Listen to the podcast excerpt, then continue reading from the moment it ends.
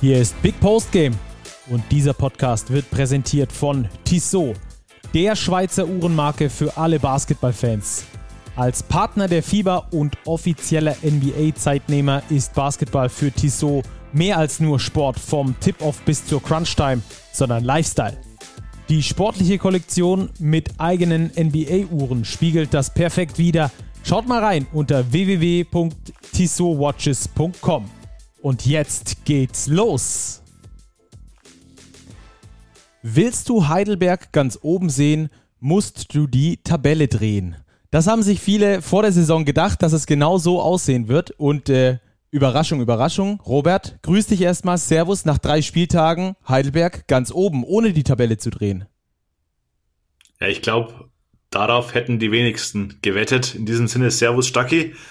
Ähm, ja, ich auch nicht. Ich muss mich ganz da ähm, wahrscheinlich zur Mehrheit zählen. Ähm, ja, absoluter Traumstart für die Heidelberger. Anders, glaube ich, kann man es nicht beschreiben. Ja, die schon früh ihre Groschen verdienen, um in der Liga zu bleiben. Dass die da wahrscheinlich langfristig nicht ganz oben bleiben werden, das ist kein großes Geheimnis. Dafür müssen wir nicht in meine Glaskugel gucken, die ich hier neben mir liegen habe. Sondern äh, das ist, äh, liegt ja auf der Hand, aber trotzdem ganz früh die Arbeit machen. Do your work early, hatte ich früher einen Coach, der das immer gesagt hat. Ähm, also direkt dran klotzen. Das scheinen die Heidelberger ganz gut zu machen. Äh, dritter Spieltag, der dritte Sieg in Folge. Wir werden heute also ausführlicher über die MLP Academics Heidelberg sprechen, den, Ausste äh, den Aufsteiger aus der Pro A werden, wie ihr das kennt, äh, die vier Spiele, die am äh, intensivsten waren oder die wir am ähm, erzählenswertesten äh, gefunden haben. Die werden wir genauer beleuchten, die Mannschaften dahinter vor allem. Dann äh, haben wir unseren Two-Minute-Drill, wie ihr das kennt, um den Spieltag rund zu machen. Dann gibt es die Starting Five. Es gibt dann sogar mal wieder ein Big Preview. Dadurch, dass jetzt bald das neue Heft rauskommt, beziehungsweise bei den Abonnenten ist es ja schon, haben wir da eine kleine Story für euch und ab Schluss Tissot Overtime, wie ihr das seit neuestem kennt. Auch das wird eine sehr, sehr interessante Geschichte noch werden. Die letzten fünf Minuten in diesem Podcast lohnen sich also zuzuhören. Robert, ich würde sagen, wir steigen einfach ein und äh, wie wir das so gerne machen, denn äh, auch heute war es wieder das Lohn, eins der lohnenswertesten Spiele des Spieltages. Wir sprechen über das Kurzzeit-Live-Spiel. Ludwigsburg gegen Alba.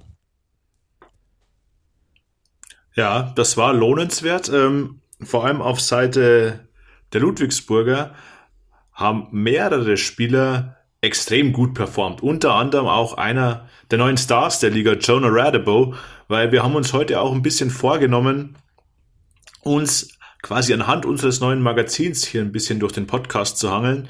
Nämlich, ähm, wir haben auf dem Cover der 111. Big-Ausgabe vier neue Stars der Liga und einer davon ist eben Jonah Radebo. Der ist zwar nicht ganz neu, weil er eben letzte Saison schon in Ludwigsburg war, allerdings hat er jetzt eine ganz, ganz andere Rolle, was er auch im Kurzzeit-Live-Spiel bewiesen hat, nämlich 32 Minuten auf dem Parkett gestanden mit 13 Punkten, zweitbester Scorer bei den Riesen und schon ein Schlüssel zum Sieg 74-62 der Ludwigsburger gegen Alba Berlin.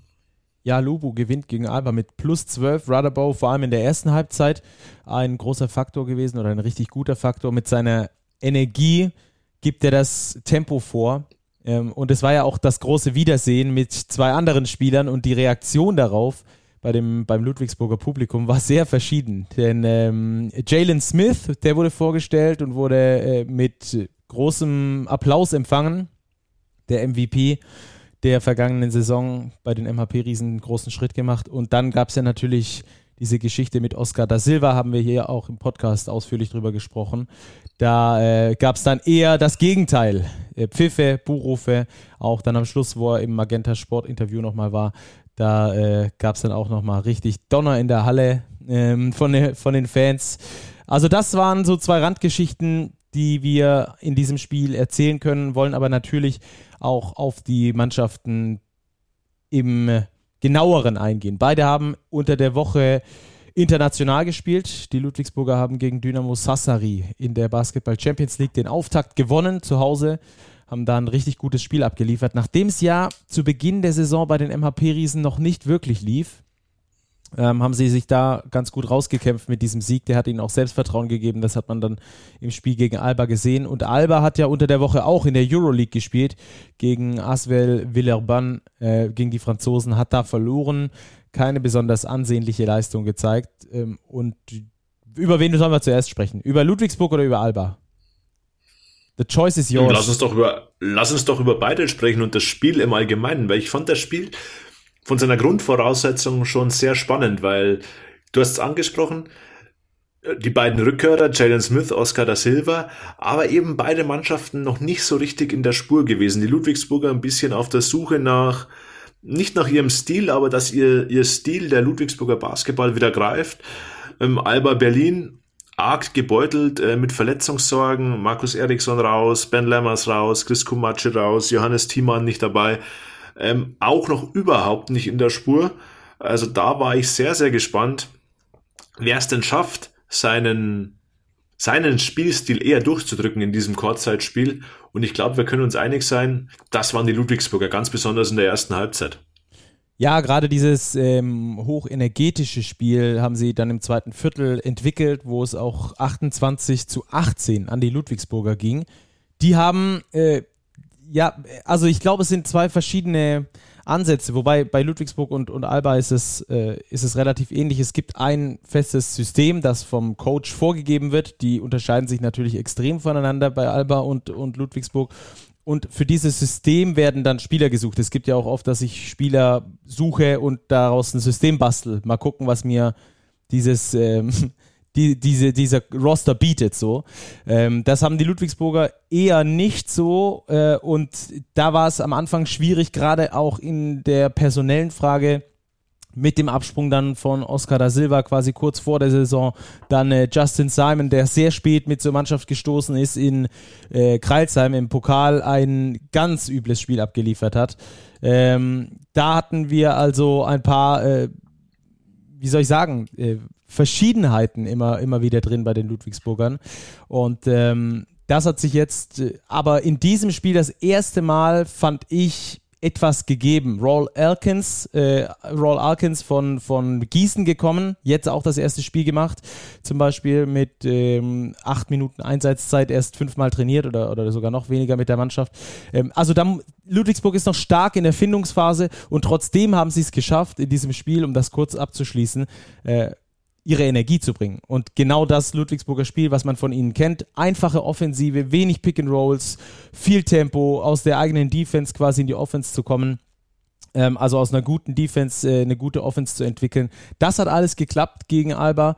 Und äh, bei Alba, da hat es an mehreren Ecken gehapert, fand ich. Ja, sehe ich ähnlich. Der größte Punkt, wo es bei Alba meiner Ansicht nach gehapert hat, war eben die eher nicht vorhandene Energie in der ersten Halbzeit. Da waren die Ludwigsburger auf eine, einfach auf einem anderen Level und haben eben durch diese intensive Verteidigung, die sie gespielt haben, sehr, sehr viele Steals generieren können. Alba Berlin, das muss man sich erstmal auf der Zunge zergehen lassen, lässt das, beendet das Spiel mit 23 Ballverlusten. 23 da wird's schwer, wenn du in Ludwigsburg bestehen willst. Vor allem die Folge daraus wieder, das alte Spiel ähm, der Ludwigsburger mehr Field Goals sich zu erarbeiten. 67 Abschlüsse für Ludwigsburg, nur 55 für Alba Berlin.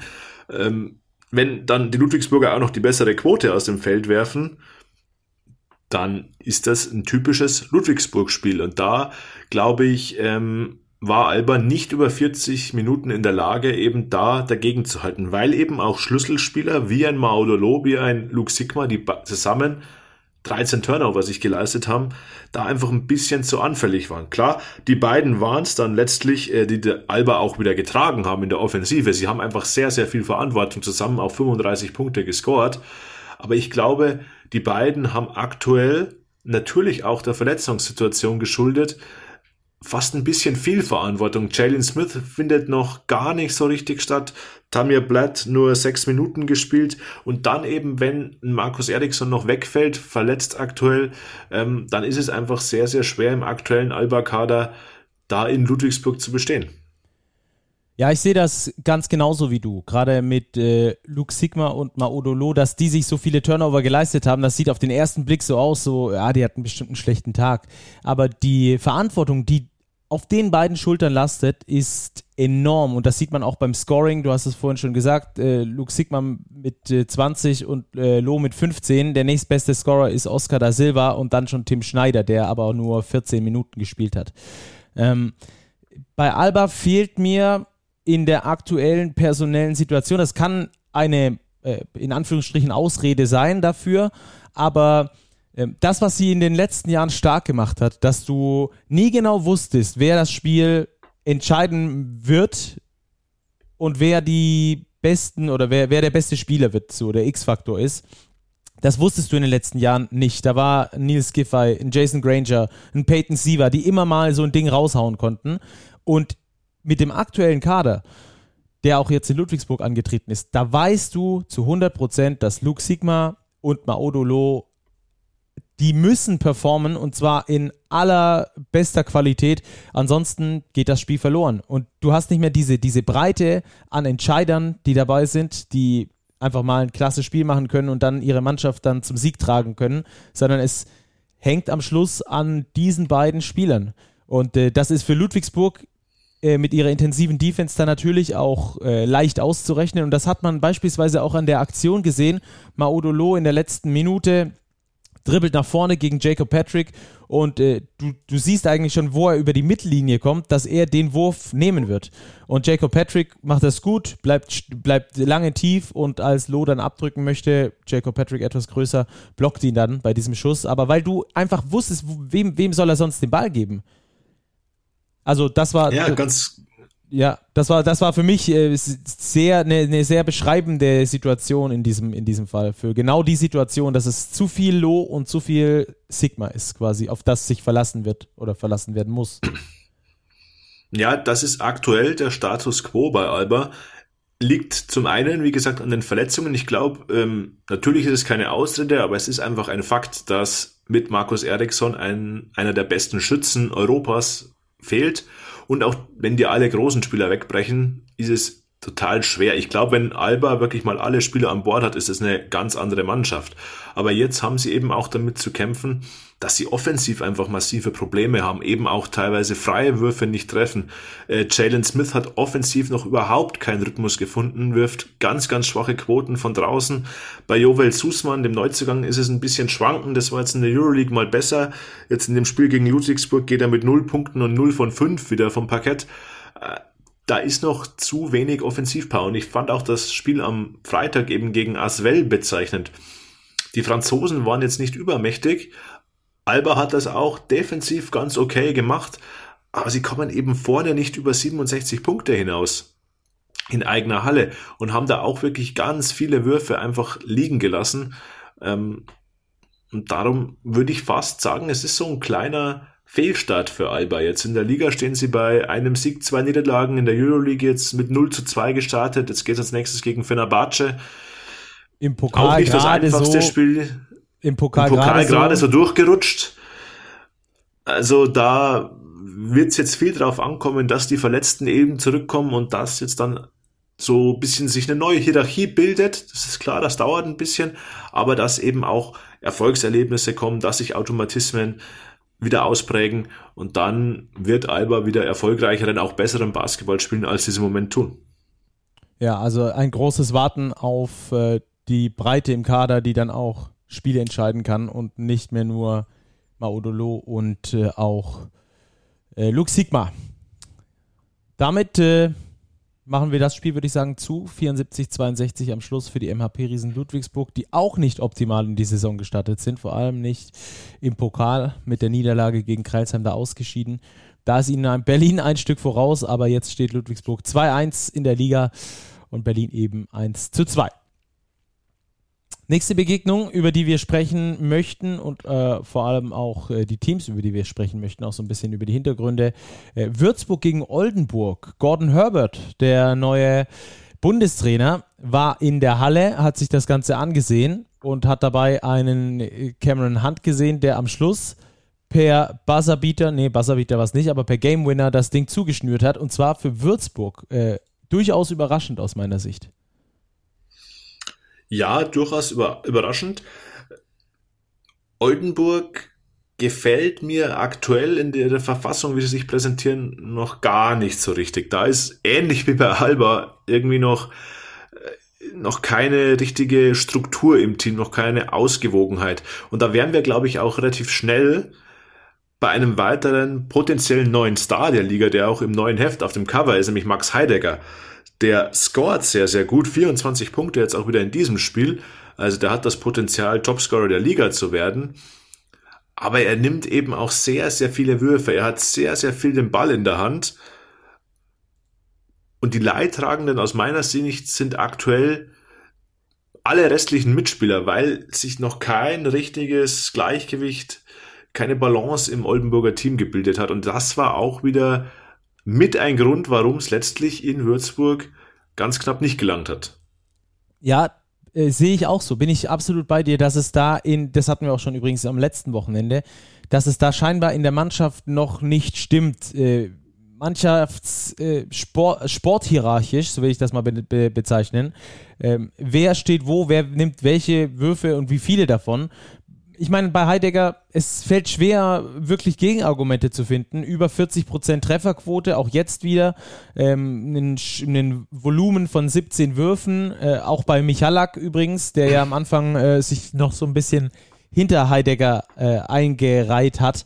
Auch da mit 60% Trefferquote, 9 von 15, alles in Ordnung, aber äh, die beiden nehmen halt mit 32 Würfen zusammen mehr als die Hälfte aller Würfe der Oldenburger. Also das macht es dann auch am Schluss wieder ausrechenbar.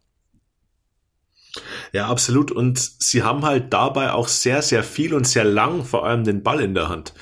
Wenn man ein bisschen hinter die Zahlen blickt, ähm, Pick-and-Roll-Situationen. Wenn Heidegger und oder Michalak Pick-and-Roll-Situationen spielen als Ballhändler, dann nehmen sie in über 80 Prozent der Fälle selbst den Abschluss. Das heißt, der Ball wird sehr wenig bewegt, spiegelt sich jetzt auch in der Anzahl der Assists wieder. 14 Assists bei 28 Field Goals, nur jeder zweite Korb assistiert. Da ist noch ähm, wenig Fluss bei den Oldenburgern. Und das, wie du sagst, macht sie einerseits ausrechenbar, weil dann eben auch sehr viel ähm, von diesen Scorern abhängt und die Defense weiß, ähm, dass höchstwahrscheinlich, wenn ein Block gestellt wird, der Abschluss des Ballhändlers kommt, also von Michalak und von Max Heidegger. Äh, und das ist eben noch ähm, eine eklatante Schwäche aktuell im Oldenburger Kader. Du hast halt zwei sehr balldominante Spieler, äh, die beide es lieben, äh, selbst den Abschluss zu suchen. Und da ist Oldenburg total in der Findungsphase, weil eben ähm, viel über, über Mahal Basic gelaufen ist in den letzten Jahren und ähm, der Oldenburger Basketball sich selbst so ein bisschen neu erfinden muss. Vielleicht ist es auch nicht ganz so extrem, ähm, wie, jetzt, wie jetzt hier dargestellt, aber ich finde das äh, schon in vielen Dingen auffällig, dass es sich eben dann am, am Schluss auf zwei beschränkt und äh, gerade diese äh, Pick-and-Roll-Statistiken, das ist ja jetzt nicht, was, was du in deinem Hinterzimmer dir irgendwie zusammengeschrieben hast, Robert. Das ist ja, ähm, das, das hat ja der gegnerische Coach auch. Äh, also, du, du verstehst, worauf ich, glaube ich, hinaus möchte, oder? Also es ja, ist offensichtlich, äh, allein wenn wir jetzt da in die Statistik, in die einfache BBL-Statistik reingucken, haben wir ja schon Anhaltspunkte und äh, wenn du dann noch mit Advanced Stats ums Eck kommst, ähm, das ist dann immer noch mal eine Stufe weiter. Aber das haben ja die gegnerischen Trainer auch. Also die Vorbereitung auf die Oldenburger dürfte aktuell nicht ganz so schwierig sein. Ja, ja, ich will sie jetzt auch nicht zu schlecht reden. Die sind offensiv, ist das immer noch eine gute Mannschaft mit vielen Möglichkeiten, aber ich habe den Eindruck, sie nutzen ihre Möglichkeiten eben nicht aus. Sie haben mit Tayo Diasse ähm, einen athletischen Center verpflichtet, der eben vor allem jetzt, wenn wir wieder um Pick-and-Roll-Situationen sprechen, sehr, sehr wenig eingebunden wird. Ähm, Martin Bräunig ähnlich, der ist im Post-Up ein guter Spieler, aber auch er bekommt wenig Abschlüsse. Also da fehlt einfach noch ähm, die Balance, vielleicht auch die Variabilität ähm, des Kaders wirklich komplett auszunutzen, alle Waffen einzusetzen, die sie haben. Ähm, und das ist das Problem. Und dann haben sie natürlich auch das Problem defensiv. Das muss man auch sagen. Sie sind defensiv ähm, vor allem gegen, gegen die Dreier der Gegner noch nicht so zu der Stelle. Also wenn es nach, nach Penetration einen Pass nach außen gibt, da sind die Rotationen bei Oldenburg oft noch zu langsam, ähm, weshalb sie relativ viele oder relativ hochprozentig Dreier des Gegners kassieren. Wo wir, womit wir dann bei S. Oliver Würzburg äh, wären, um äh, dem mal den Gegner vom dritten Spieltag zu beleuchten. Ähm, den also, Sieger, das äh, müssen wir auch sagen. Genau. Den überraschenden Sieger. Ja, genau. Äh, und ähm, nur, also für euch zur Orientierung, Heidegger mit 24 Punkten und Michalak mit 29 Punkten gerade bei, bei Oldenburg in diesem Spiel. Also auch mit einem offensiven, absolut starken Output. Äh, trotzdem, wie gesagt, äh, ist es halt, glaube ich, eine Frage der Balance. Äh, vielleicht auch gar nicht so sehr der Spieler selbst, sondern dass da im Hintergrund vielleicht nochmal ein bisschen ausbalanciert werden muss. Äh, das nur hier zur Vollständigkeit, dass wir hier gerade über zwei Spieler sprechen, die zusammen äh, über 50 Punkte produziert haben. Ähm, aber das ist halt nicht alles, auch daran das abzusehen. Äh, ein Spieler, der hat richtig gut performt und der kommt immer besser in diese Saison. Ich habe mir schon also ich konnte mir vorstellen, dass er eine gute Saison spielt in Würzburg. Äh, das ist für mich Desi Rodriguez. 23 Punkte, bester Scorer von äh, Würzburg in diesem Fall. Plus-Minus-Wert von plus 17. Äh, ich habe ihn in Ludwigsburg öfter mal live gesehen. Der ist ein Arbeiter, undersized Big Man, der einfach Bock hat, Turbo zu geben und hat es auch in diesem Spiel mal wieder hingebracht. Und als undersized Big Man musst du erstmal gegen Oldenburg 23 Stück auflegen. Ja, auch mit einer guten Quote, 62 Prozent aus, aus dem Feld. Also der gefällt mir sehr, sehr gut. Dazu neun Rebounds. Daisy Rodriguez ist auf jeden Fall äh, ein Faktor für den aktuellen Würzburger ordentlichen Saisonstart. Ja, unbedingt. Und er muss auch Verantwortung übernehmen. Was den Sieg der Würzburger für mich noch beeindruckender macht, ist, dass ihnen eine zentrale Achse auch gefehlt hat. Äh, Nico Cavaccio, der Center, hat sich relativ schwer verletzt, wird lange ausfallen. Auch Nano Parodi, der Point Guard, war auch nicht dabei. Und trotzdem schaffen sie es, Oldenburg in die, in die Knie zu zwingen. Und zwar dank einer sehr, sehr guten Einstellung. Sie haben nie aufgegeben. Oldenburg war, ich glaube, es waren eine Minute 35 oder eine Minute 40 vor Ende, ja mit sechs Punkten noch in Führung. Aber Würzburg hat immer weiter gespielt und da ist eben Daisy Rodriguez, den du angesprochen hast, einer der Schlüsselspieler. Er ist immer positiv auf dem Parkett, er gibt immer Vollgas und zwar in allen Belangen. Vorne wie hinten, er reboundet, er scored, er kann den Ball auch passen, er überdreht dabei aber selten. Also er ist relativ solide, was seine Turnover-Werte angeht und das macht ihn zu einem sehr, sehr, sehr, sehr wichtigen Spieler für Würzburg. Auffällig auch, Würzburg nur mit 16 Dreiern. Ähm, ich glaube, der aktuelle Wert im europäischen Basketball liegt bei 25 Dreiern im Schnitt mittlerweile. Ähm, hat sich gesteigert von 15 im Schnitt auf 25 im Schnitt innerhalb von 10 Jahren. Ähm, und sie werfen aber nur 16 Dreier, also äh, auch hochprozentig, 44 Prozent. Aber trotzdem wirkt das für mich sehr viel solider. Da ist ein Plan dahinter, da ist Balance drin äh, bei dem, was Dennis Wucherer dort macht. Und wir hätten so auch über Würzburg gesprochen, wenn die das Ding gegen Oldenburg knapp verloren hätten und mit 0-2 in die Saison gestartet wären. Überhaupt kein Problem. Würzburg ist nicht äh, unter den Top 3 Teams der Liga oder den Top 5 Teams der Liga anzusiedeln. Äh, die wollen erstmal nichts mit dem Abstieg zu tun haben und äh, alles weitere wird dann, wird dann von Würzburg äh, weiter beobachtet. Ähm, auch wenn die Balance im Scoring äh, relativ deutlich Richtung Dreier Person geht, Daisy Rodriguez heute mit 23, äh, Cameron Hunt mit 21 Punkten und auch William Buford mit 21 Punkten. Also da mal gut über 60 der 90 Punkte von diesem Trio.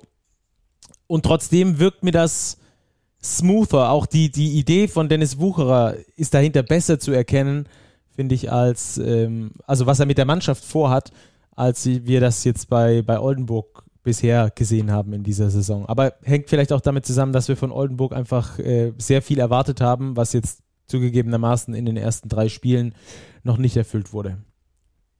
Ja, die Oldenburger haben in jedem Fall die größeren Namen. Wir haben sie ja ähm, mit einem kleinen Schmunzeln auch oft als dieses BBL All-Star-Team ein bisschen bezeichnet, eben aufgrund der Verpflichtungen von Michalak, Odiasse. Ähm, bei Würzburg, ja, die haben den klaren Plan und ich glaube, das spiegelt sich jetzt auch eben wieder, dass sie diesen Plan auch umsetzen können, wenn zwei ihrer sechs ausländischen Profis einfach wegbrechen.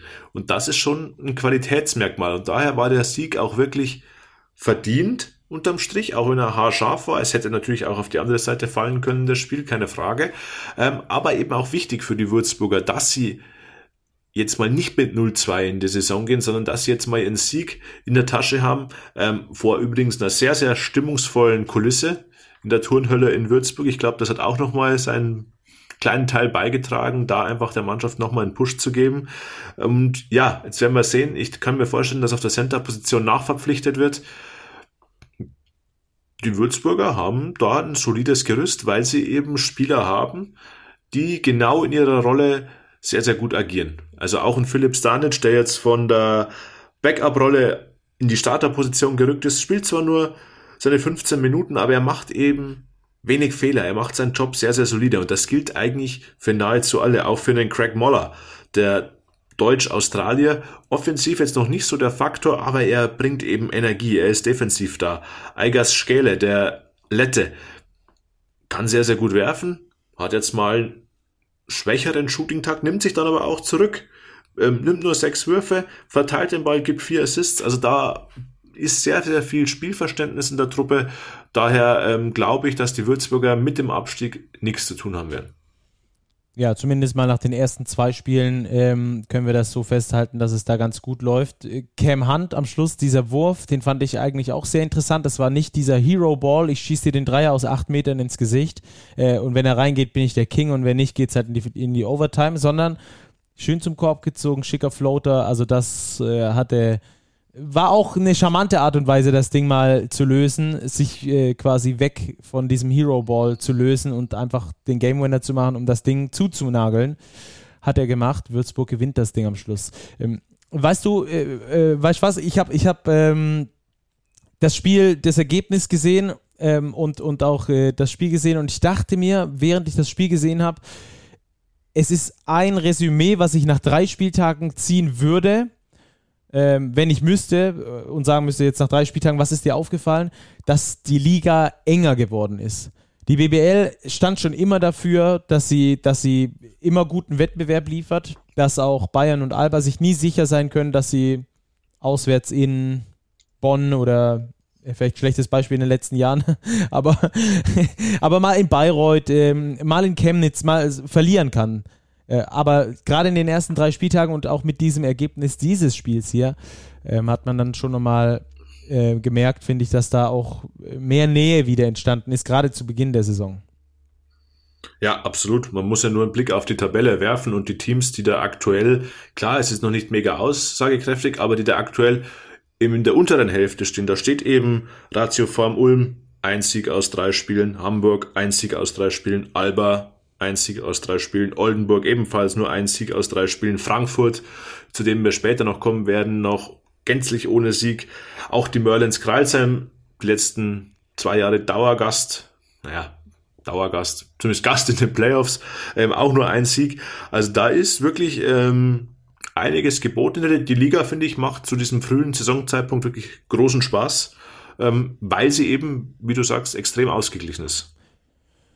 Ja, und äh, eine Mannschaft, die auch dazu beiträgt, oder beziehungsweise sogar zwei Mannschaften, die dazu beitragen, ähm, die hätten sich in dieser Saison eigentlich gar nicht treffen sollen, ähm, wenn es keine Wildcard gegeben hätte. Gießen wäre abgestiegen theoretisch, Heidelberg wäre aufgestiegen, hätten einfach nur die, die Liga gewechselt.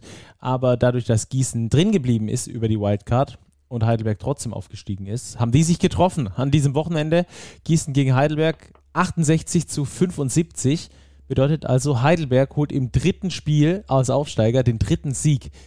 Das ist, das ist schon crazy. Ja, das ist crazy und auch der Sieg war nicht unverdient. Also Frankie Ignatovic hat da eine schlagkräftige Truppe zusammengestellt. Äh, die Truppe, die agiert auf dem Feld, ist zwar relativ überschaubar groß, also er spielt so seine, naja, wie viel sind's? Achter Rotation maximal. Aber es funktioniert. Also auch da ist wirklich, ähm, zahlt sich ein bisschen die Eingespieltheit aus, ähm, mit einem Niklas Würzner, mit einem Shai Eli, die eben den Coach kennen, sein System kennen. Und die Heidelberger, ich glaube, du hast es ganz am Anfang der Folge schon angesprochen, das sind jetzt mal drei Siege, die ihnen keiner mehr nehmen kann. Die sind schon mal ganz, drauf auf dem Konto. Die sind drauf auf dem Konto, das Selbstvertrauen ist da und die werden jetzt versuchen, die Welle weiterzureiten ähm, und sich so schnell es geht ähm, den Klassenerhalt zu sichern. Klar, klingt jetzt erstmal komisch am dritten Spieltag, aber als Aufsteiger geht es erstmal nur darum. Und je früher das gelingt, wir, wir wissen, wie viele Siege wir jetzt brauchen, acht, neun, zehn, ähm, um die Liga zu halten. Und wenn du da schon mal nach drei Spieltagen drei auf dem Konto hast, ist das erstmal super positiv. Ja, die Heidelberger insgesamt mit einem eher defensiv orientierten Basketballkonzept. Äh, offensiv haben sie es ja nach wie vor nicht so ganz leicht, muss man ganz ehrlich sagen. Auch äh, daran vielleicht abzulesen, Jordan Geist mit 28 Punkten ganz starkes Spiel gemacht, bester Spieler auf dem Feld gewesen.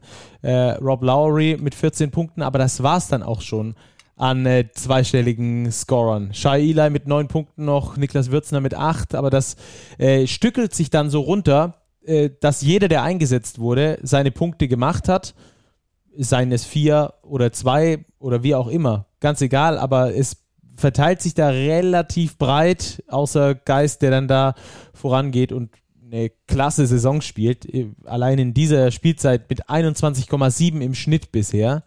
Ähm, das in drei Spielen als einer, der bisher in der zweiten Liga gespielt hat, erst bei Trier und dann später bei Heidelberg in der zweiten Liga, das ist schon ein Potenzial, das er da abruft, dass ihm die Heidelberger zugetraut haben. Ich glaube, viele andere haben ihm das nicht zugetraut und das ist auf jeden Fall schon mal lobenswert. Aber nochmal zum Konzept. Die Heidelberger, wie gesagt, eher defensiv orientiert und das hat man jetzt auch gegen Gießen wieder gesehen.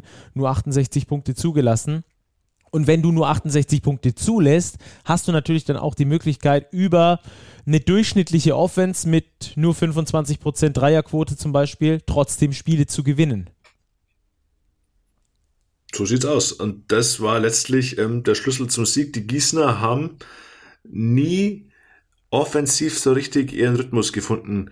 Im, Im dritten Viertel ist es mal kurz aufgeflackert. Da haben sie aufgeholt, sind wirklich relativ nah rangekommen haben es aber eben nicht geschafft, das Spiel zu ihren Gunsten zu drehen. Sie haben es nie geschafft, mal wirklich in Führung zu gehen und die Kontrolle zu übernehmen. Sie sind immer rangekommen auf drei, vier Punkte, aber dann der letzte Schritt hat eben gefehlt und das war dann der Unterschied.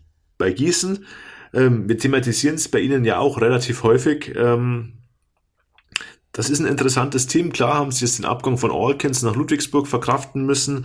Mit Jalen Tate kam ein neuer Spieler dazu, der quasi aus dem Flugzeug aufs Parkett ging. Hat zwar nur acht Minuten gespielt, aber da kamen jetzt auch Verletzte zurück. Äh, Kendall McCallum ist wieder dabei gewesen, 30 Minuten gespielt. Also auch da muss ich jetzt erstmal wieder ähm, das Team finden, den Neuzugang integrieren, den, die Rekonvaleszenten integrieren. Dann glaube ich, hat Gießen auch gute Möglichkeiten, die nötigen Siege zu holen. Da war es jetzt offensiv tatsächlich ein bisschen zu wenig, vor allem in der ersten Halbzeit nur 26 Punkte erzielt. Der Gäste gleich mit einem 16-Punkte-Defizit in die Pause und da war die Hypothek letztlich einfach zu groß. Ja, auch Gießen nur mit zwei Feldkörben im zweiten Viertel äh, haben sie überhaupt nur neun Punkte gemacht. Das war also relativ bitter, dieses zweite Viertel. Ansonsten finde ich es sehr interessant, dass Pete Strobel ähm, vier Leute über 20 Minuten einsetzt, wenn ich das richtig sehe, fünf Leute und der Rest ist, also normalerweise hast du eigentlich eine Rotation von acht Spielern, vielleicht manchmal neun, vielleicht sind es manchmal nur sieben. Ähm, die kriegen gut über 20 Minuten Spielzeit. Und der Rest äh, wird dann noch aufgefüllt mit, wenn überhaupt, mit anderen Spielern. Ähm, jetzt bei, bei Gießen, es fällt relativ deutlich auf, dass sie, wie gesagt, fünf Leute haben, die über 20 Minuten spielen und dann spielt äh, Dennis Navrocki etwas über sechs Minuten, Janik Krauser etwas mehr als sieben, Max, Maximilian BG etwas über sieben, Jalen Tate fast acht, Kilian Bienapfel sieben, Flo Koch siebeneinhalb, John Bryant noch mit zwölf Minuten. Ähm, schon eher ungewöhnlich, finde ich. Ja, das, glaube ich, spiegelt das ganz gut wieder, was wir gerade schon herausgehoben haben. Pete Strobel hat sein Line-Up, glaube ich, noch nicht ganz gefunden. Jetzt klar, ja. aufgrund auch wieder der Veränderungen, das, das sieht noch so aus und ich glaube, so war es auch, dass er einfach relativ viele verschiedene Line-Ups versucht hat. Er hat seine Youngster ähm, verschieden eingesetzt, mal einen Kilian Binapfel, mal einen Maxi Begoe, dann wieder Flo Koch ähm, mit dazu geworfen zu seinen etablierten Kräften, aber er hat noch nicht so richtig das Line-Up gefunden, das dann gegriffen hat. Also das sieht mir tatsächlich noch so ein bisschen nach der Suche nach dieser neuen Balance aus, die bei den Gießenern jetzt dringend nötig ist. Ja, dazu nur 57% Freiwurfquote. Es ist, glaube ich, nicht die schlechteste. Ich glaube, die hatten die MHP-Riesen Ludwigsburg an diesem Spieltag. Das war echt unfassbar, was die verworfen haben von der Freiwurflinie. Ähm, aber auch ansonsten ähm, Heidelberg mit sieben Assists. Sieben Assists als Team, wohlgemerkt. Äh, das hat äh, TJ Shorts alleine im Normalfall. nee, da müsste mir, glaube ich, tatsächlich mal in die Negativrekordbücher schauen. Also das ist mir schon, äh, das wirkt auf mich sehr, sehr niedrig. Ähm, ich hab, kann mich an kein Spiel erinnern, wo eine Mannschaft so wenig Assists verteilt hat. Vor allem 26 Field Goals, also es hätte ja genug Möglichkeiten gegeben, Assists ja. zu spielen. Also 7 bei 26, das ist schon, schon wenig. Daher auch hier großes Kompliment an Jordan Geist, weil er war der Einzige, der zwei Assists verteilt hat. und dazu noch 20 Würfe genommen hat. Neun von, von diesen 20 fanden ins Ziel. 45 Prozent das, das hebt ihn noch mal mehr hervor. Bei 20 Würfen immer noch die meisten Assists zu spielen ja. im Team. Chapeau. und dann auch noch mit 10 Freiwürfen. 10 von 22 Freiwürfen hat er sich ergattert. Also die Heidelberger machen einen sehr guten Job, kommen auch stark über den Einsatz, über die Energie, über die Defensive, wie wir gerade vorhin schon mal äh, beleuchtet haben. Auch in diesem Spiel wieder gut zu sehen. 44 Rebounds, dadurch also als ein Faktor zumindest davon, haben sie äh, zehn Würfe mehr als der Gegner und äh, machen bei schlechterer Trefferquote trotzdem am Schluss und vor allem nur 25 Prozent aus der Dreierdistanz am Schluss äh, trotzdem den Sack zu und holen sich den dritten Sieg in Folge. Ganz wichtig äh, im weiteren Verlauf der Saison. Vielleicht überraschen die Heidelberger ja weiterhin. Auf jeden Fall überrascht der Blick auf die BWL-Tabelle nach diesem dritten Spieltag, denn ja, sie sind immer noch Erster und bleiben ja auch erstmal da oben. Drei aus drei. Richtig.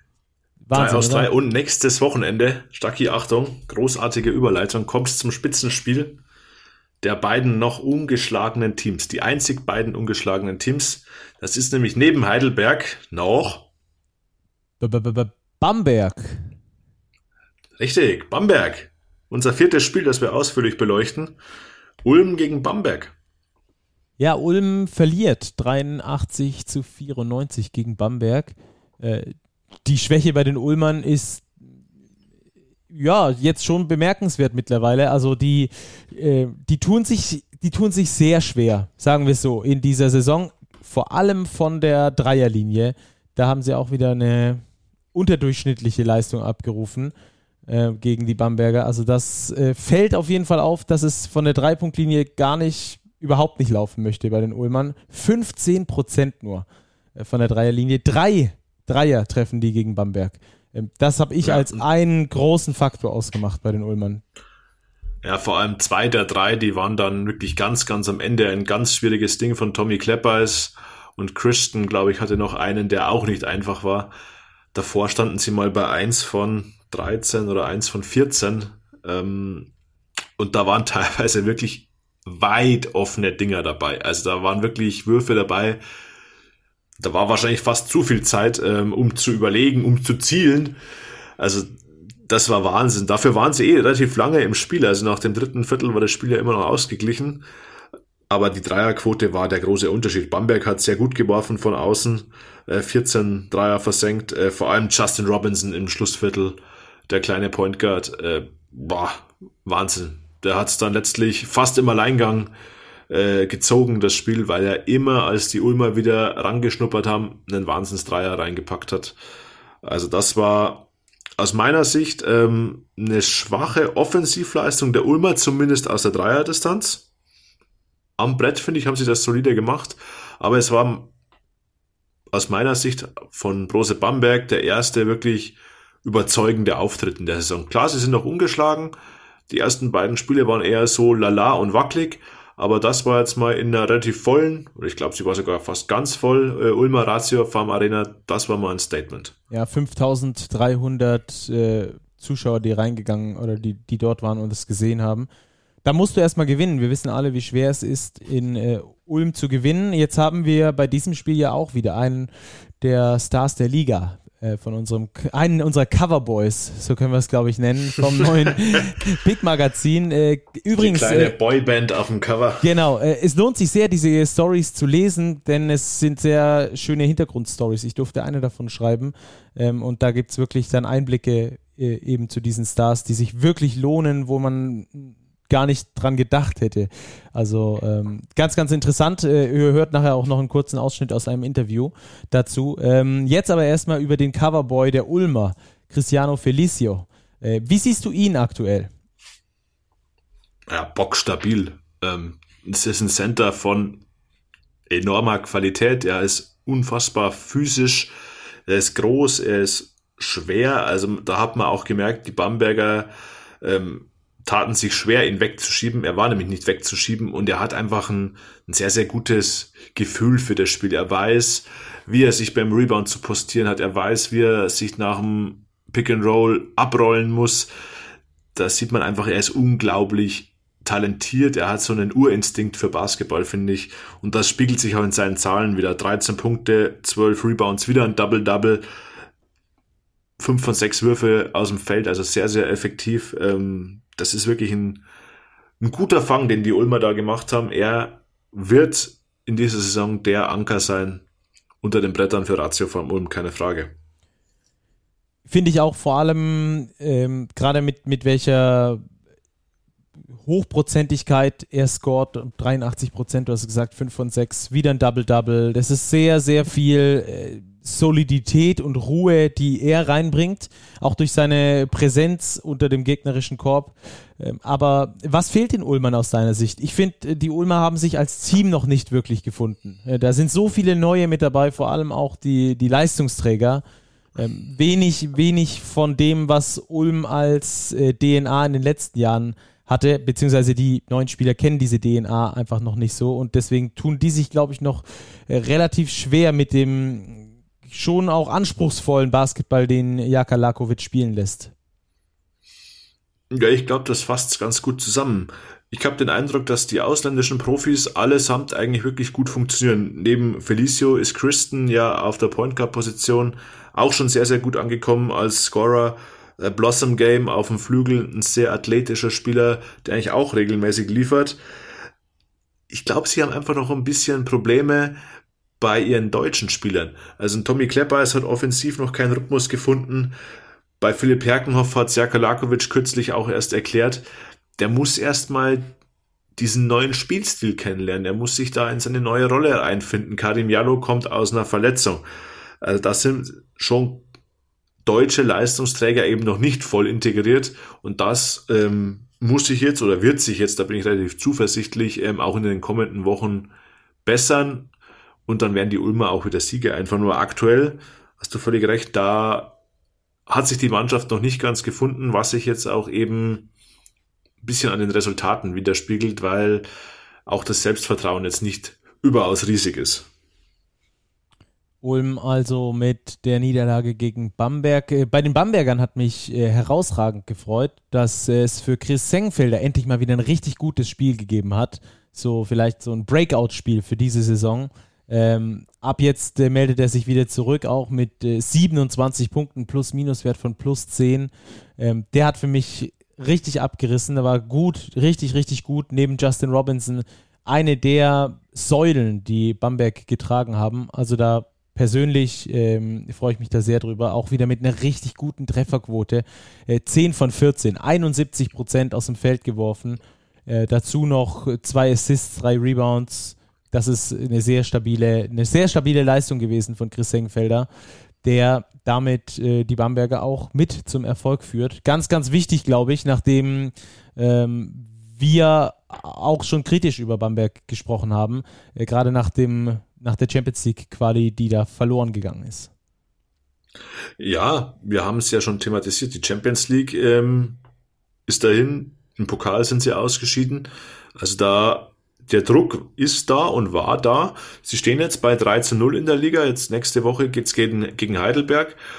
Da sehe ich sie im Spitzenspiel auch als Favorit. Also da sind jetzt die Weichen für einen wirklich erfolgreichen Saisonstart gestellt. Und wenn sie spielerisch dort anknüpfen, was sie in Ulm gezeigt haben, dann sind sie auf einem sehr, sehr guten Weg. Wie gesagt, die ersten beiden Spiele so lala, aber gewonnen. Selbstvertrauen getankt, jetzt ein sehr gutes Spiel. Ähm, wenn sie jetzt weiter so agieren, sehe ich nichts, was gegen den 4-0-Start der Bamberger spricht. Höchstens die Heidelberger, die bisher alle überraschen. Höchstens die Heidelberger.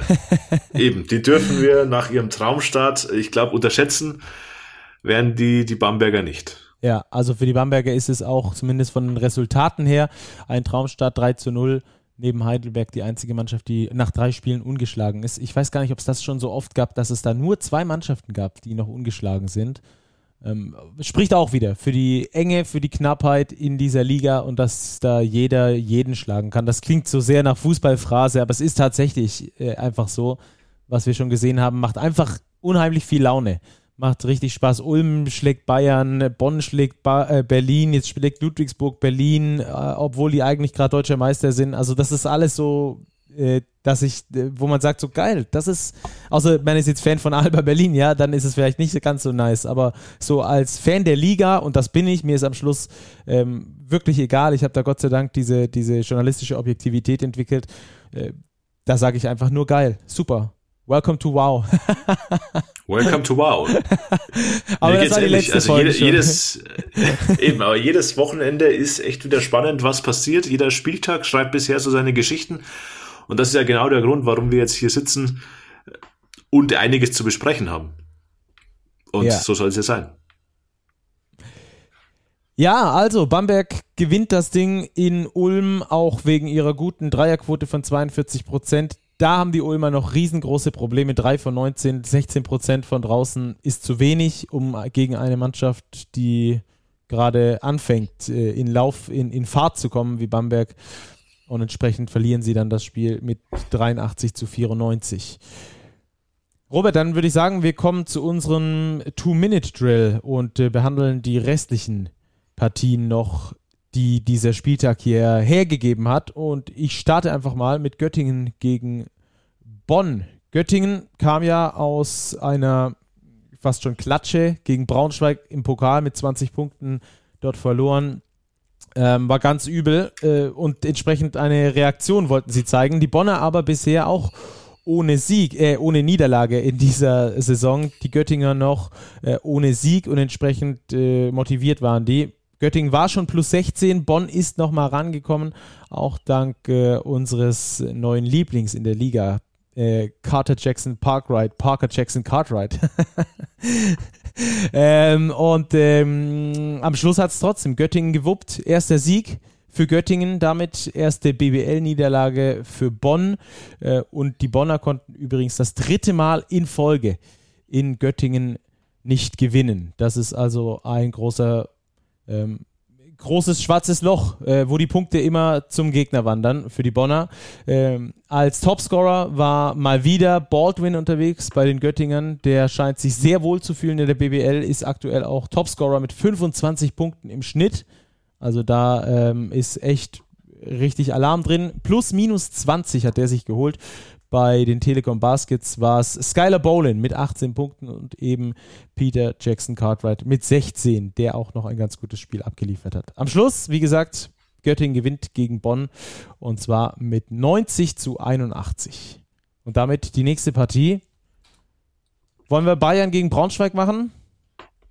Lass uns Bayern gegen Braunschweig machen. Die Geschichte ist schnell erzählt. Die Bayern gewinnen 96 zu 80 unterm Strich total ungefährdet in einem, naja, wie sage ich das jetzt, für Freiwurf-Liebhaber überragenden Spiel. Es gab sage und schreibe 75 Freiwürfe, deshalb hat sich die ganze Angele Angelegenheit etwas gezogen, über zwei Stunden, ich glaube zwei Stunden, sieben Minuten unterm Strich. Die Bayern mit 40 Freiwürfen, die Löwen mit 35. Nein, ähm, die Bayern mit einem Blitzstart ins Spiel, ähm, im ersten Viertel schon zweistellig vorne, Braunschweig hat es dann ganz ordentlich gemacht, kam wieder ein bisschen näher ran, aber die Bayern haben es letztlich äh, kontrolliert. Angeführt vom Topscorer Dishon Thomas mit 18 Punkten, auch Corey Walden und Onion Jaramatz zweistellig gescored, 16 und 14. Ein kleiner Fun Fact nebenher, Nihat Jedovic ist nach Verletzung zurück und er hat zweistellig gescored, ohne einen Korb aus dem Feld zu erzielen. 11 von 13 Freiwürfen verwandelt. Bei den äh, Löwen Braunschweig gute Besserung an David Krämer. Äh, ist umgeknickt, musste dann mit Krücken aus der Halle. Ähm, hoffentlich nichts allzu Schlimmes. Er konnte dann schon ein bisschen auftreten, also vielleicht leichte Entwarnung, da wird man abwarten müssen. Ansonsten Benedikt Turudic mit einer starken Leistung, 17 und 7, Robin Amaze 13 Punkte. Aber die Bayern von der Qualität her eine Stufe besser und holen sich den Sieg verdient, 96, 80. Dann machen wir weiter mit den Niners Chemnitz gegen Medi Bayreuth. Äh, noch kurz einzustreuen, äh, München scheint irgendwie kein richtig gutes äh, Pflaster zu sein für David Krämer. Ja. ist echt bitter. ja, den. ist tatsächlich bitter, ja. Naja, egal. Niners gegen äh, Bayreuth 72 zu 86 heißt es am Schluss. Bayreuth direkt beim ersten Viertel schön durchgestartet, haben da wirklich ähm, schon mal gut ins Spiel reingefunden. 17 zu 0 Lauf gab es dann zwischendurch. Und ähm, was festzustellen ist, allein schon über die Saison hinweg bei Bayreuth, und vielleicht schaffen wir es ja nächste Woche etwas intensiver über die Bayreuther zu sprechen, ist, äh, sobald die Defensive da ist, sind sie sehr gefährlich. Äh, Bayreuth braucht die Energie auf dem Spielfeld und wenn sie diese bringen, wenn sie den Gegner schaffen zu overpowern, dann schaffen es die Bayreuther auch äh, erfolgreich zu sein. Ähm, das sieht man zum einen an der Dreierquote der Chemnitzer, die nur bei 21 Prozent lag, 6 von 29. Ähm, zum anderen aber auch, äh, dass gar nicht die absoluten Topscorer den größten Impact auf das Spiel hatten. Ähm, das sieht man zum Beispiel bei Cameron Wells oder auch bei Kai Brunke, der ein klasse Spiel abgeliefert hat, äh, neun Punkte gemacht hat, äh, zwei Steals dazu, äh, fünf Rebounds in äh, nicht mal 19 Minuten ist er plus minus 20. Plus 20 ist er da gegangen. Ähm, war damit mitentscheidend für dieses, äh, für diesen Auswärtssieg. Und äh, das ganze Spiel stand natürlich unter dem Thema, ähm, dass äh, Marcus Thornton zurückkommt nach Chemnitz, äh, das erste Mal dort wieder in seiner alten äh, Stätte spielt. Und für ihn war es ein ja, eher durchschnittliches Spiel. Sieben Punkte, ähm, die Statline ganz okay gefüllt, aber äh, Hauptdarsteller waren äh, andere in diesem Fall für die Bayreuther. Bei Chemnitz äh, sehr breit das Ganze äh, an Punkten gestreut. Weidemann mit 14 Punkten, aber plus minus minus 23. Also für ihn lief es nicht ganz so gut, was das angeht, was seinen Impact aufs Spiel angeht. Asaya Mike mit 14 Punkten, 9 Rebounds, äh, hat da noch versucht, seine Mannschaft äh, mitzureißen, genauso wie Atkins mit 11 und 8. Ansonsten, alles in allem, äh, verdient der Sieg für die Bayreuther, die fast 60 Prozent Dreier treffen, 57,1 um genau zu sein. Ähm, die haben da einen richtig guten Job gemacht, einen guten Tag erwischt. Und deswegen die Chemnitzer geschlagen, das allererste Mal dass die Chemnitzer in dieser Saison besiegt werden. Am Schluss, wie gesagt, 86-72, Bayreuth gewinnt in Chemnitz. Weiter mit MBC gegen Kreilsheim und 227 Punkten in einem Spiel. Ja, man darf sagen, es gab eine Verlängerung dazu, aber dennoch äh, stattlich.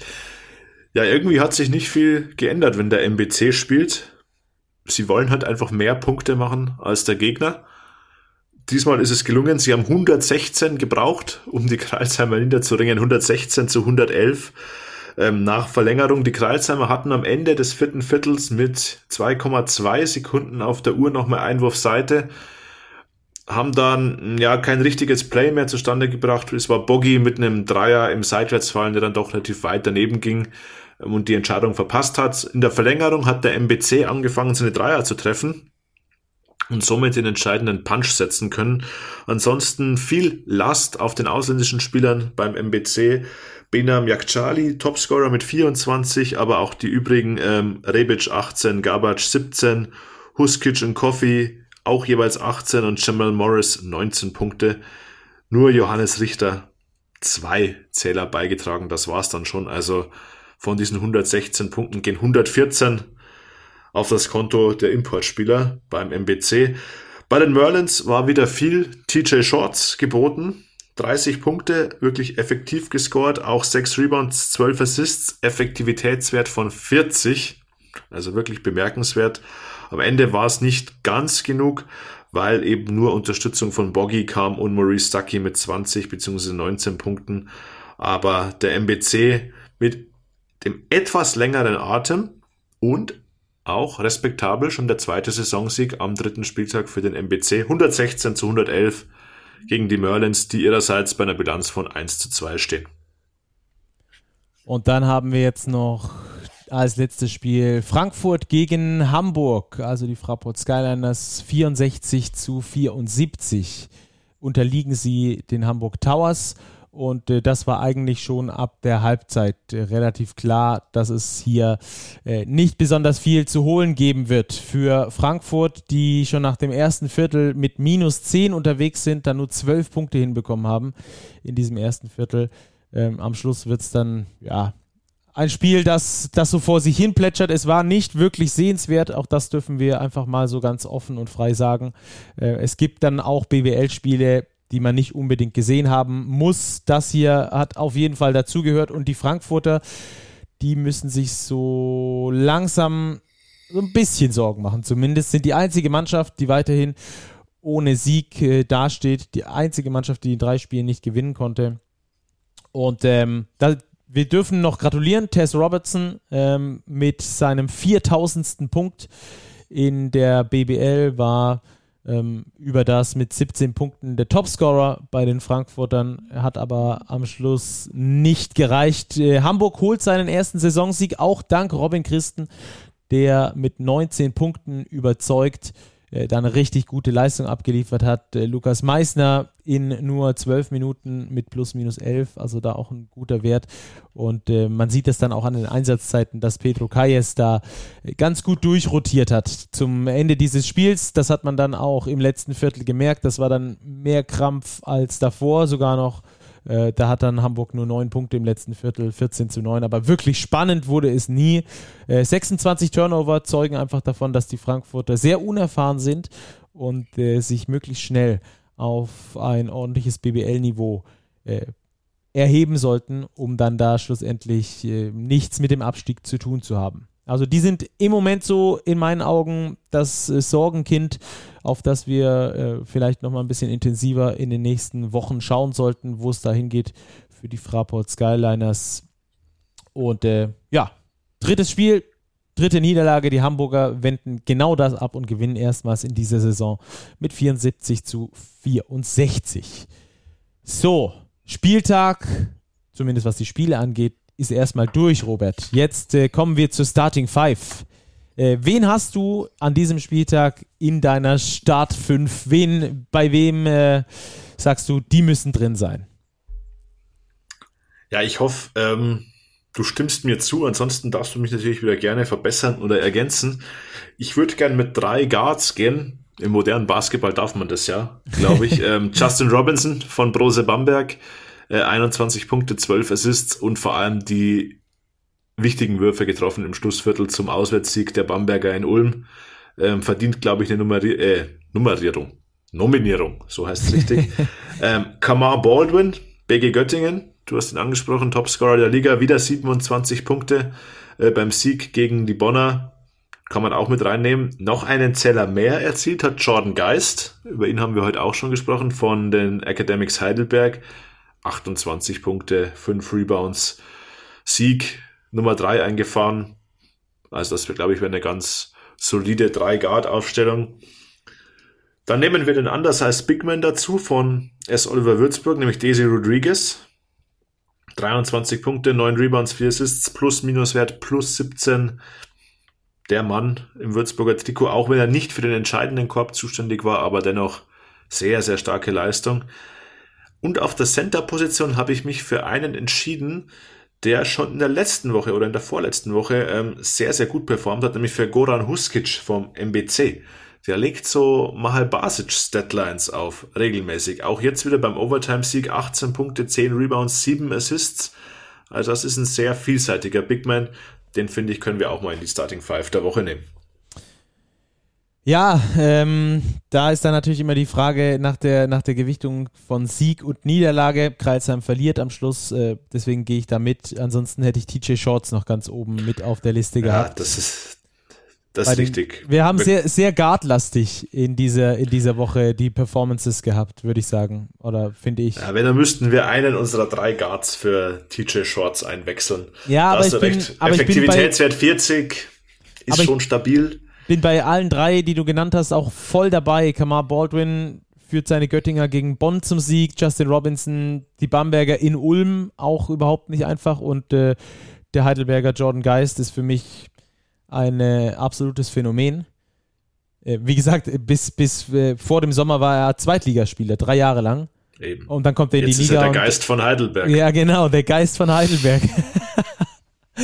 Sehr gut. Also dann machen wir das so, wie du das gesagt hast. Es hätte natürlich Gegenargumente. Äh, absolut. Also wenn jetzt da ein paar äh, Zauberer ums Eck kommen und sagen, unser äh, Point Guard Zauberer, der muss damit rein, würde ich sagen, ja, vielleicht, aber die Merlins haben halt am Schluss verloren und äh, alle anderen drei Guards, die wir drin haben, die haben gewonnen. Haben ihre Mannschaft vor allem zum Sieg geführt. So sieht's aus. Also Justin Robinson, Kamar Baldwin, Jordan Geis, Dizzy Rodriguez und Goran Huskic sind dieses Mal unsere Starting Five des äh, abgelaufenen Wochenendes. Dazu also schon mal herzlichen Glückwunsch. Dann haben wir jetzt eine weitere Kategorie, denn der Spieltag ist jetzt tatsächlich abgeschlossen und die heißt äh, Big Preview. Wir zeigen euch also, was im neuen Heft drinsteht. Wir haben ja schon mal über die vier Stars gesprochen, die vorne drauf sind als Coverboy und einen davon durfte Robert äh, interviewen und die Geschichte über ihn machen. Es geht um Darren Hilliard. Ähm, und dann würde ich sagen, wir hören uns das einfach mal an und dann quatschen wir noch kurz über den, oder Robert? Auf jeden Fall, weil bislang ist er ein bisschen kurz gekommen. Die anderen drei Coverboys waren ja alle in der ausführlichen Analyse über Hilliard. Sprechen wir jetzt gleich nach seinem Einspieler. Ich habe ihn nämlich gefragt, ähm, wie er sich sieht in der Rolle des neuen Stars bei den Bayern oder ob er überhaupt der Star ist. Hören wir mal rein. It's a, it's a new team and it's a great, it's a great uh, challenge, you know, and uh, I'm excited. I wouldn't, I don't want to be the, the star signing. I don't. That's a lot of pressure because. I don't want to be the individual guy, you know. But uh, I was excited to come. I was excited to sign. I talked to Coach Trinkiri a lot, talked to Marco a lot, Daniele, and it just feels good to be in a different type of role, you know, just kind of uh, being just one of the guys. You know what I mean? Obviously, this is Lucius' team. Lucius' team. Uh, he's been here forever. I mean, I don't know how long he's been here, but this is not my team. It's his team. And then you have uh, uh, Jeddah. Wow. he's the captain as well. And so uh, I'm just, I'm just one of the guys, man. I'm just trying to follow their lead and do whatever I can to help guys and use my experience to help guys and um, just do what I can to get us more wins. If I could get us one more win, I did my job. You yeah. know, because if they had one more win last year, they go to the Final Four. You know, so if I can get them that one more win, then I will feel happy. But talking about pressure, you're coming from Cheska. It's a, it's a club. They're playing for the Final Four every yeah. season. Yeah. At Bayern, it's a bit different, but Bayern Munich is is a club with the soccer mm-hmm. department in yeah. the background. Yeah. It's always a, only about winning. Yeah, and I think that that's just, that's just a mentality. Also, so viel zum Interview mit Darren Hilliard. Wie hast du ihn erlebt? Ich finde, er klingt sehr bodenständig, sehr, sehr, sehr, ähm, ja, bodenständig. Ja, er ist ein ganz bodenständiger Typ. Er hat nette Sachen erzählt, dass er auch mehr oder minder zufällig zum, also nicht zufällig zum Basketball kam, aber er wäre schon auch gern Quarterback im Football geworden. Und er war da auch scheinbar ganz gut, aber da gab es einen anderen Typen, der einen Zacken besser war als er und da im Football immer nur ein Quarterback spielt hat er sich gedacht, naja, bevor ich da jetzt immer draußen sitze und den Backup gebe, probiere ich es doch mit Basketball. Und er sieht sich tatsächlich nicht, glaube ich, als Starspieler. Seine individuellen Fähigkeiten, das hat man jetzt in den ersten Wochen schon gesehen, äh, die sind außergewöhnlich. Also er kann Würfe kreieren, er kann sehr, sehr gut von außen werfen, ähm, mit beiden Händen abschließen beim Zug zum Korb. Also das ist schon ein sehr, sehr, sehr, sehr gutes Gesamtpaket, dass er da beieinander hat und er ist definitiv von seinem spielerischen Potenzial her einer der Stars der Liga, keine Frage. Schön. Die Hintergrundstory dazu könnt ihr dann im neuen Magazin lesen. Die Abonnenten, ähm, die müssten das schon bekommen haben. Also ich bin ja auch sogar selbst noch Abonnent äh, und habe die Zeitschrift bekommen äh, und alle anderen können das dann ab äh, der kommenden Woche tun. Ich glaube, ab Dienstag sind wir dann in den Kiosken ähm, am Start und da gibt es dann die Hintergrundgeschichten. Ich habe mit Jonah Rudderbow gesprochen. Auch sehr, sehr interessanter Typ, hat über seine, ähm, über seine Anfänge in Europa gesprochen, die ja noch nicht lange her sind, dass er sich in Schweden freigekauft hat, für welche Summe ähm, und wie das Leben in Schweden so war. Also das ist sehr interessant gewesen, äh, da auch mal dahinter blicken zu können. Auch er, äh, übrigens wirkt er ganz anders, also privat ist er ganz anders, wie er auf dem Feld äh, wirkt. Da wirkt er immer sehr aufgedreht und energiereich und so im privaten Umfeld ist er eher sogar ein etwas schüchterner Typ, der aber ähm, sehr viel lacht. Das war, das war cool. Ja. ja. lohnt sich auf jeden Fall ein Blick ins Heft. Die 111. Ausgabe, Schnapszahl, Big 111. Wie gesagt, die vier Coverstars, Felicio, Radabow, Hilliard, Heidegger, aber eben auch eine ausführliche Story über das Überraschungsteam der Niners Chemnitz. Der neue Bundestrainer Gordon Herbert kommt zu Wort. Misan Haldin, was macht der eigentlich? Auch nachzulesen. Vielleicht auch besser bekannt als Misan Nikakbaze von früher. Auch eben eine Story im Heft, also wieder bunt gefächert. Ein bisschen Pro A ist dabei. Wir haben den Frauenbasketball dabei. Also lohnt sich auf jeden Fall wieder eine rundum gelungene Ausgabe. Ja, bin ich, bin ich voll bei dir. Finde ich auch. Schön. Robert, jetzt haben wir noch unsere Tissot Overtime. Ganz zum Schluss, ihr kennt es alle, die Ergebnisse stehen fest und dann sagt man, nö, es steht Gleichstand und jetzt geht es noch rein in die Overtime und die wird jetzt nochmal richtig spannend, denn wir sind äh, von einigen Zuschriften von euch, liebe Fans, von euch, lieben Fans, auch äh, ähm, natürlich ähm, ja, wir haben die bekommen und freuen uns da immer sehr drüber. Ihr dürft uns immer auf Social Media schreiben. Wir beantworten auch garantiert jede Frage, wenn wir sie beantworten können. ähm, und da ging es darum, ähm, wie wir zu Spielerwechseln unter der Saison stehen. Ähm, Gerade beim Thema Oscar da Silva beispielsweise oder ähm, Ludwigsburg, äh, wieder äh, großes Thema, hat sich jetzt äh, Justin Simon geholt von, von Ratio vom Ulm, dessen Vertrag aber ausgelaufen ist. Jetzt spielt er das eine Spiel noch für Ulm, das nächste Spiel für die Ludwigsburger. Äh, eigentlich ja der Derby-Konkurrent. Äh, dann haben wir das gleiche mit Royal Elkins, der von Gießen jetzt äh, rausgelöst wurde, quasi über eine Kaufoption auch zu Ludwigsburg gekommen ist. Da gibt es ja so ein paar äh, Verbindungen. Wie stehst du grundsätzlich, jetzt kommen wir rein in die Tissot Overtime, äh, zu diesen Spielerwechseln während der Saison? Äh, genau, einfach mal so als Grundlage.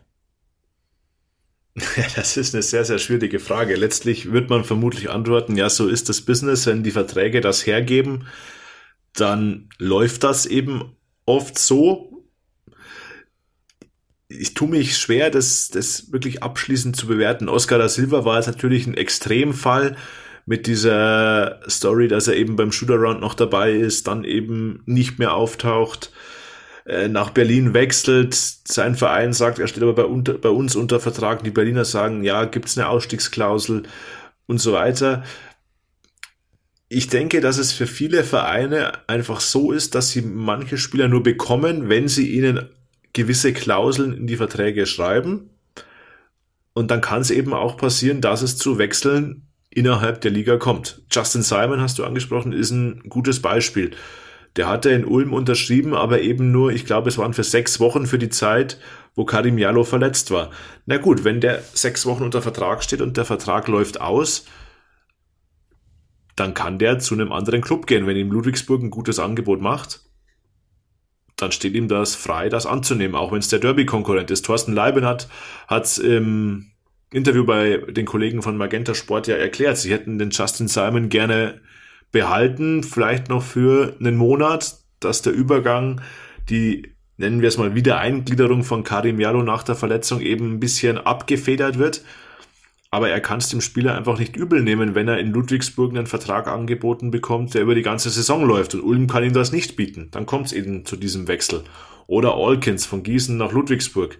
Auch hier gab es scheinbar vertraglich die Möglichkeit, dass man ihn da rausholt.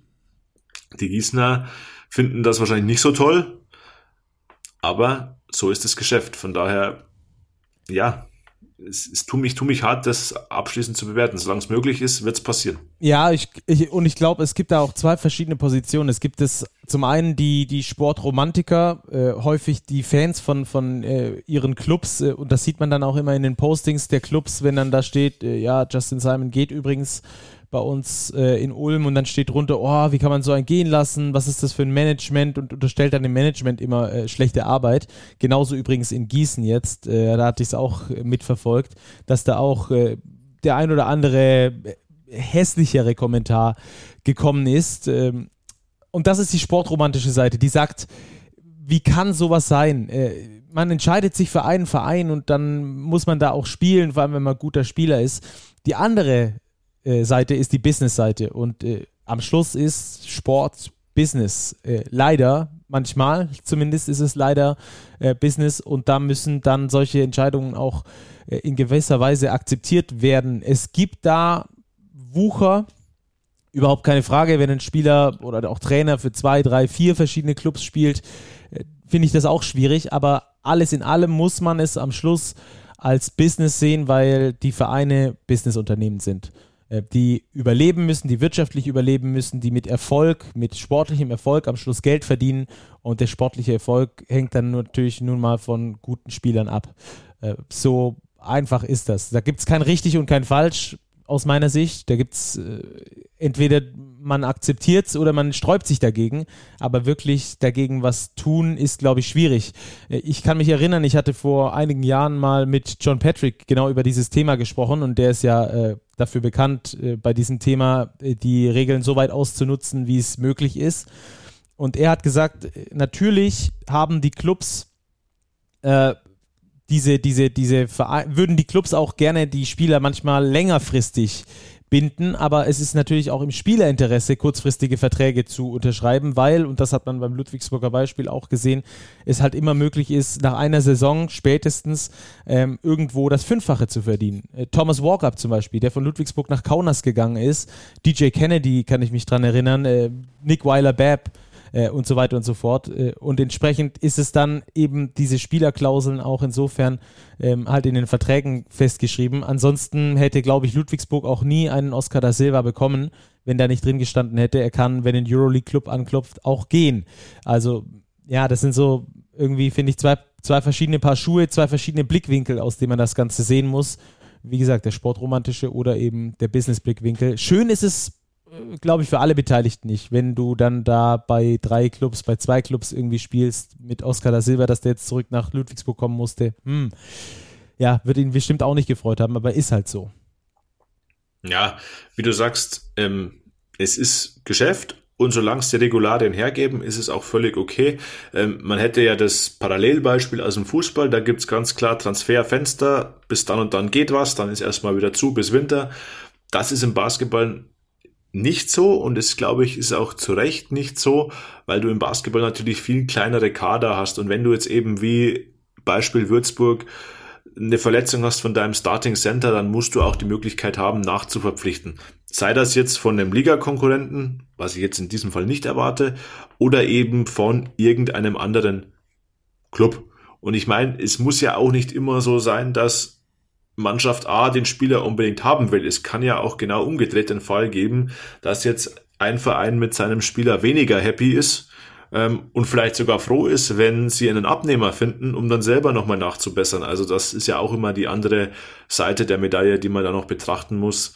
Auch, auch aus Spielersicht, auch aus Spielersicht. Es gibt logisch, ja auch häufig, dass die Spieler sich einfach nicht wohlfühlen in einem System von einem Coach, den sie davor nicht gekannt haben, kommen hin und nach äh, vier Wochen merken sie, es, es läuft gar nicht. Ähm, dass die dann auch weiterhin die Möglichkeit bekommen, äh, woanders äh, noch hinzugehen. Ansonsten ähm, hättest du wahrscheinlich ein paar Burnout-Fälle mehr äh, unter den Spielern. Ja, Jamal Morris ist so ein Beispiel, war ja bei Brose Bamberg unter Vertrag auf der Guard-Position man hat sich bereits, ich glaube, es war sogar vor dem ersten Spieltag noch getrennt. Der ist jetzt zum MBC gegangen und macht da einen ordentlichen Job. Kommt dort viel besser zurecht. Also letztlich war das wieder ein Beispiel für eine vermutlich Win-Win-Win-Situation. Die Bamberger konnten die Point Guard Position na nachbesetzen nach ihrem Gusto. Der Spieler hat beim MBC eine größere Rolle. Der MBC hat scheinbar einen Wunschspieler bekommen. So kann es natürlich auch laufen. Also das ist ähm, ja, die andere Seite, die man auch immer im Kopf haben muss, es ist ja nicht so, dass Spieler immer nur in Anführungszeichen weggekauft werden. Ja. Ja, aber sehr, sehr interessante äh, Diskussion, die wir an der Stelle jetzt dann wegen Zeitmangels dann langsam äh, abschließen müssen, weil eben die Tissot Overtime vorbei ist. Wurde sogar fast eine Double Overtime, wenn wir das nach basketballerischen Maßstäben messen. Ähm, aber äh, wenn ihr da weiter Lust habt, mit uns zu diskutieren, schreibt uns auf Twitter und auf Instagram. Ihr kennt da unsere Handles, ähm, die sind da immer am Start und äh, schreibt uns da gerne eure Meinung, diskutiert da gerne mit uns und äh, dann freuen wir uns sehr, wenn ihr da ähm, ja, weiterhin am Start seid und ähm, auch fleißig mitdiskutiert. Eben, oder auch eben Themenwünsche für die Overtime sind wir jederzeit offen. So sieht's aus. Es ist ein Traumstart gewesen, den die Heidelberger da hingelegt haben. Und ähm, damit würde ich sagen, wir verabschieden uns. Die Stars der Liga lest ihr in unserem Heft, das äh, bald im Kiosk erscheint. Und äh, ansonsten sage ich dir schon mal Danke, Robert. Hat wie immer großen Spaß gemacht. Ja, wie immer, Stacki, eine gute Woche und nächste Woche, nächstes Wochenende, nächster Spieltag, Spitzenspiel in der BBL. Jawohl, jawohl, freue ich mich auch schon drauf. Oh, ich habe auch eine tolle Basketballreise jetzt ähm, vor mir. Kann ich euch dann auch am Wochenende drüber berichten. Bis dahin, macht's gut, macht euch eine wunderschöne Woche und schaut vor allem so viel wie möglich Basketball. Bis dahin, ciao, ciao.